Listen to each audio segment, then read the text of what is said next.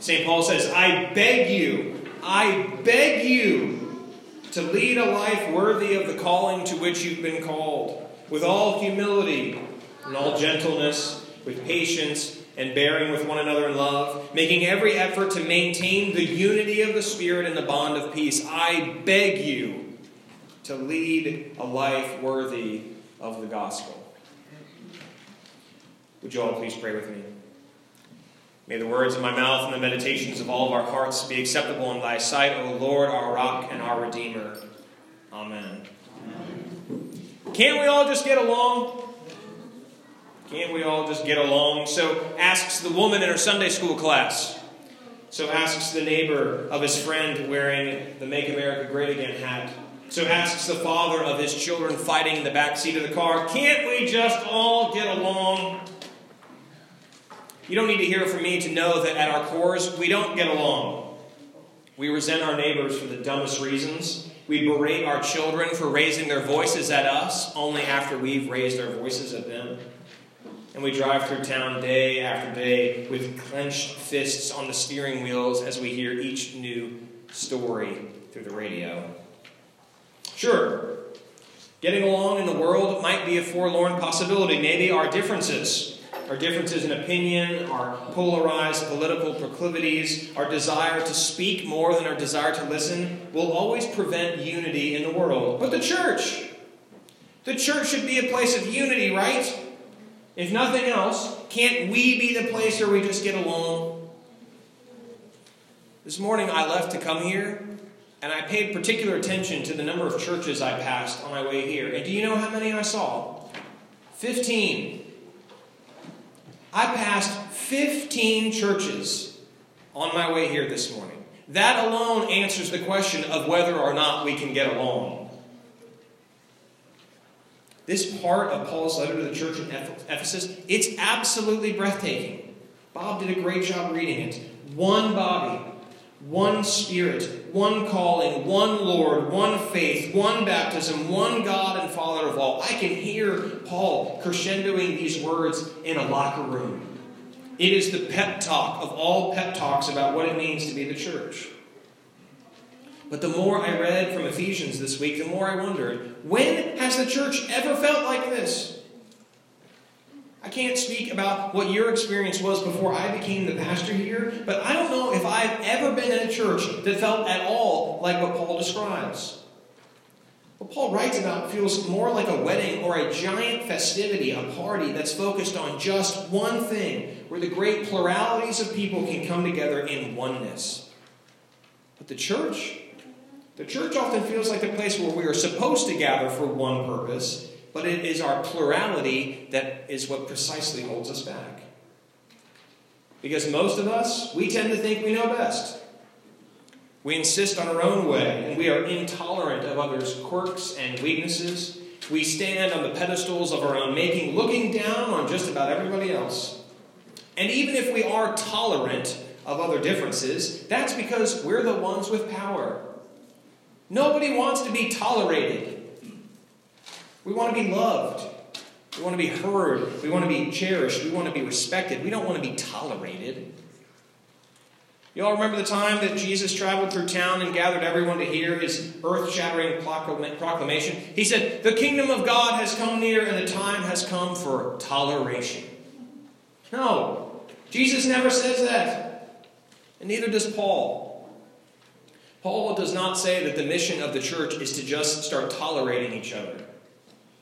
Paul says the church is supposed to be one. But can't we all just get along? Can't the church be the place where we are one by just being nicer to each other? There is a tremendous difference between loving one another like Jesus and just being nice. Because being nice means often being quiet. It means not calling out the behavior of others. But loving like Jesus, it usually means speaking up. It usually means calling someone out, which is always easier said than done.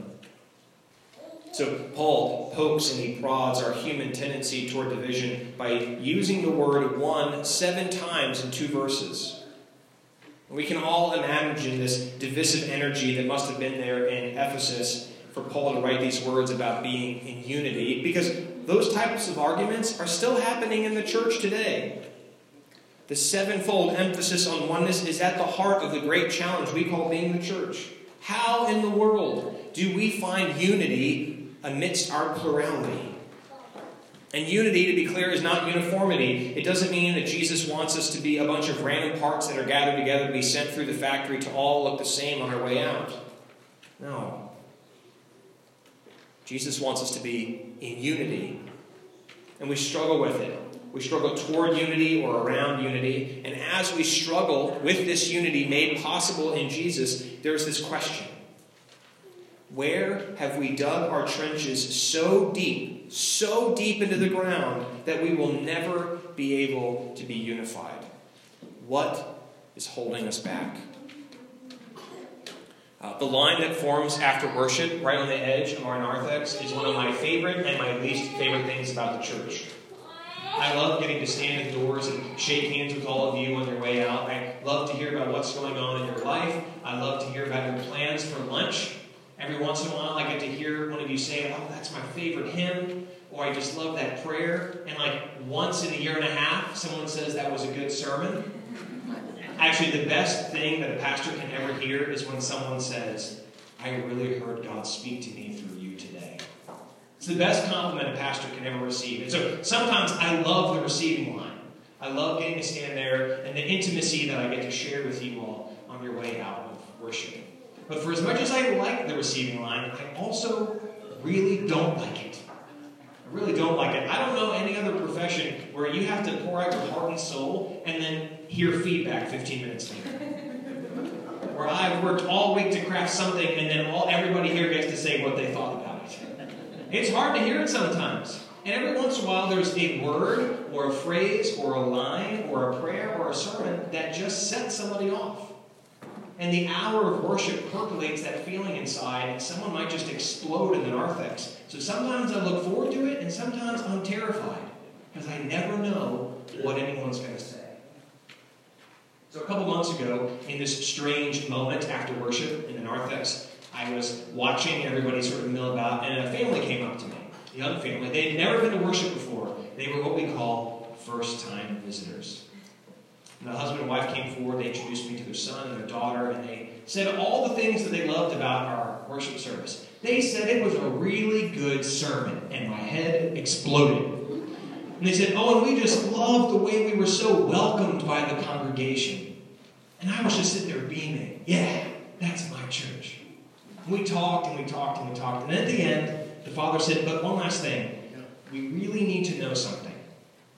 We really need to know your opinion of homosexuality and your church's opinion of homosexuality.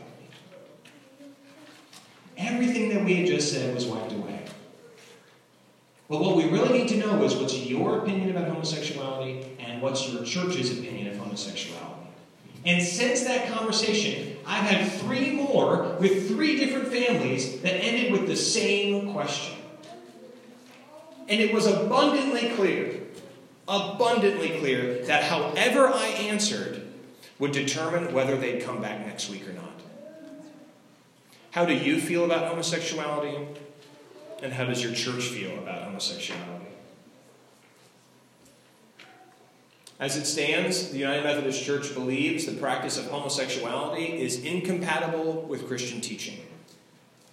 In some churches, this means that pastors like me prevent openly gay individuals and couples from becoming members of the church. It means that in some churches, people like me, pastors, refuse to baptize or offer communion to anyone who is openly gay. And it means that in all churches, openly gay pastors are not, or openly gay individuals are not supposed to be pastors, and that pastors may not preside over same-sex unions for fear of losing their jobs. As it stands right now, the United Methodist Church believes the practice of homosexuality is incompatible with Christian teaching. There are, though, of course, some churches within the greater denomination who ignore that language, and they do whatever they can to welcome those who are gay. And because we, as a whole church, are not united in our theological convictions about those who are gay, the church is struggling to find a way forward. Who we are to be in God's kingdom. And there's kind of three camps right now.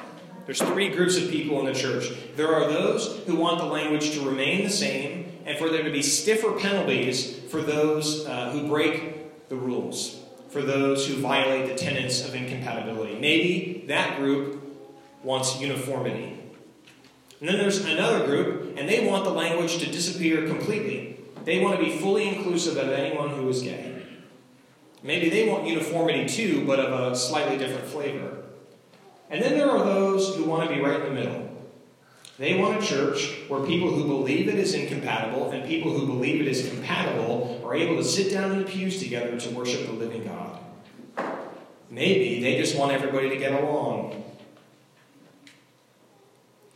The language surrounding the incompatibility of a human being in Christian teaching is strange, and it is absolutely wrong. To say that someone, that who someone is, makes them or him or her incompatible with what we do as the church is just simply wrong.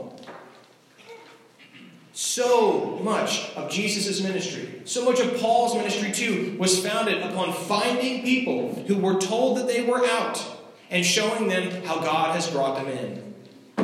The message of Jesus is one where we are made one, regardless of anything else. And the incompatibility of Christians, at least the way the language is sometimes used, is now applied to those who believe that individuals are incompatible. So, of course, you got those who will say that if you're gay, you're incompatible with the church. But then others will use other places of power and say that if you think people are incompatible, then you are incompatible. So we've got all this infighting about who get to be in and who are out. That some people are compatible with the church and some people are incompatible with the church. And all of that is wrong. It is against the gospel of Jesus. Hear me when I say that no one is incompatible with Christian teaching. No one.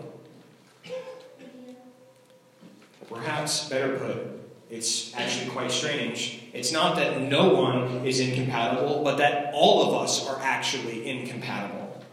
Not because of our sexual orientation, but because we are sinners. We are bad people. We do things we should not do, and we leave undone things we should.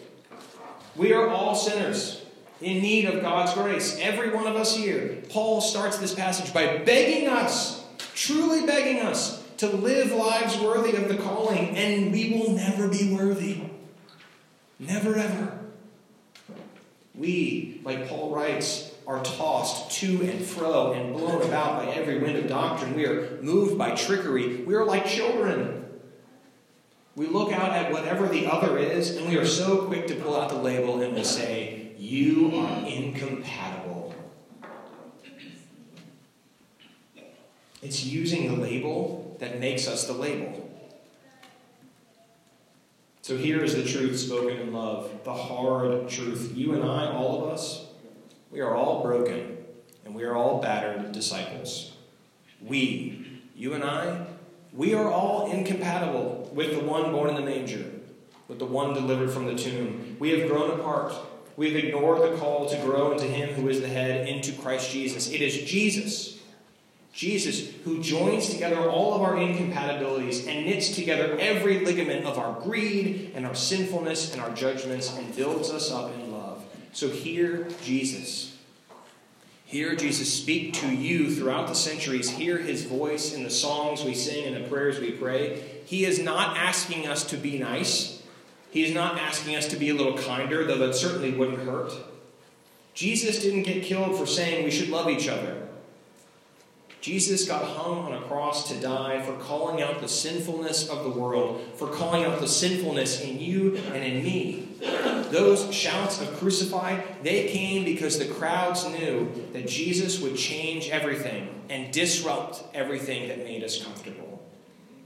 Even today, Jesus speaks to us, disrupts what we think we know about who is in and who is out, because the truth, the hard truth, is that none of us should be in the first place.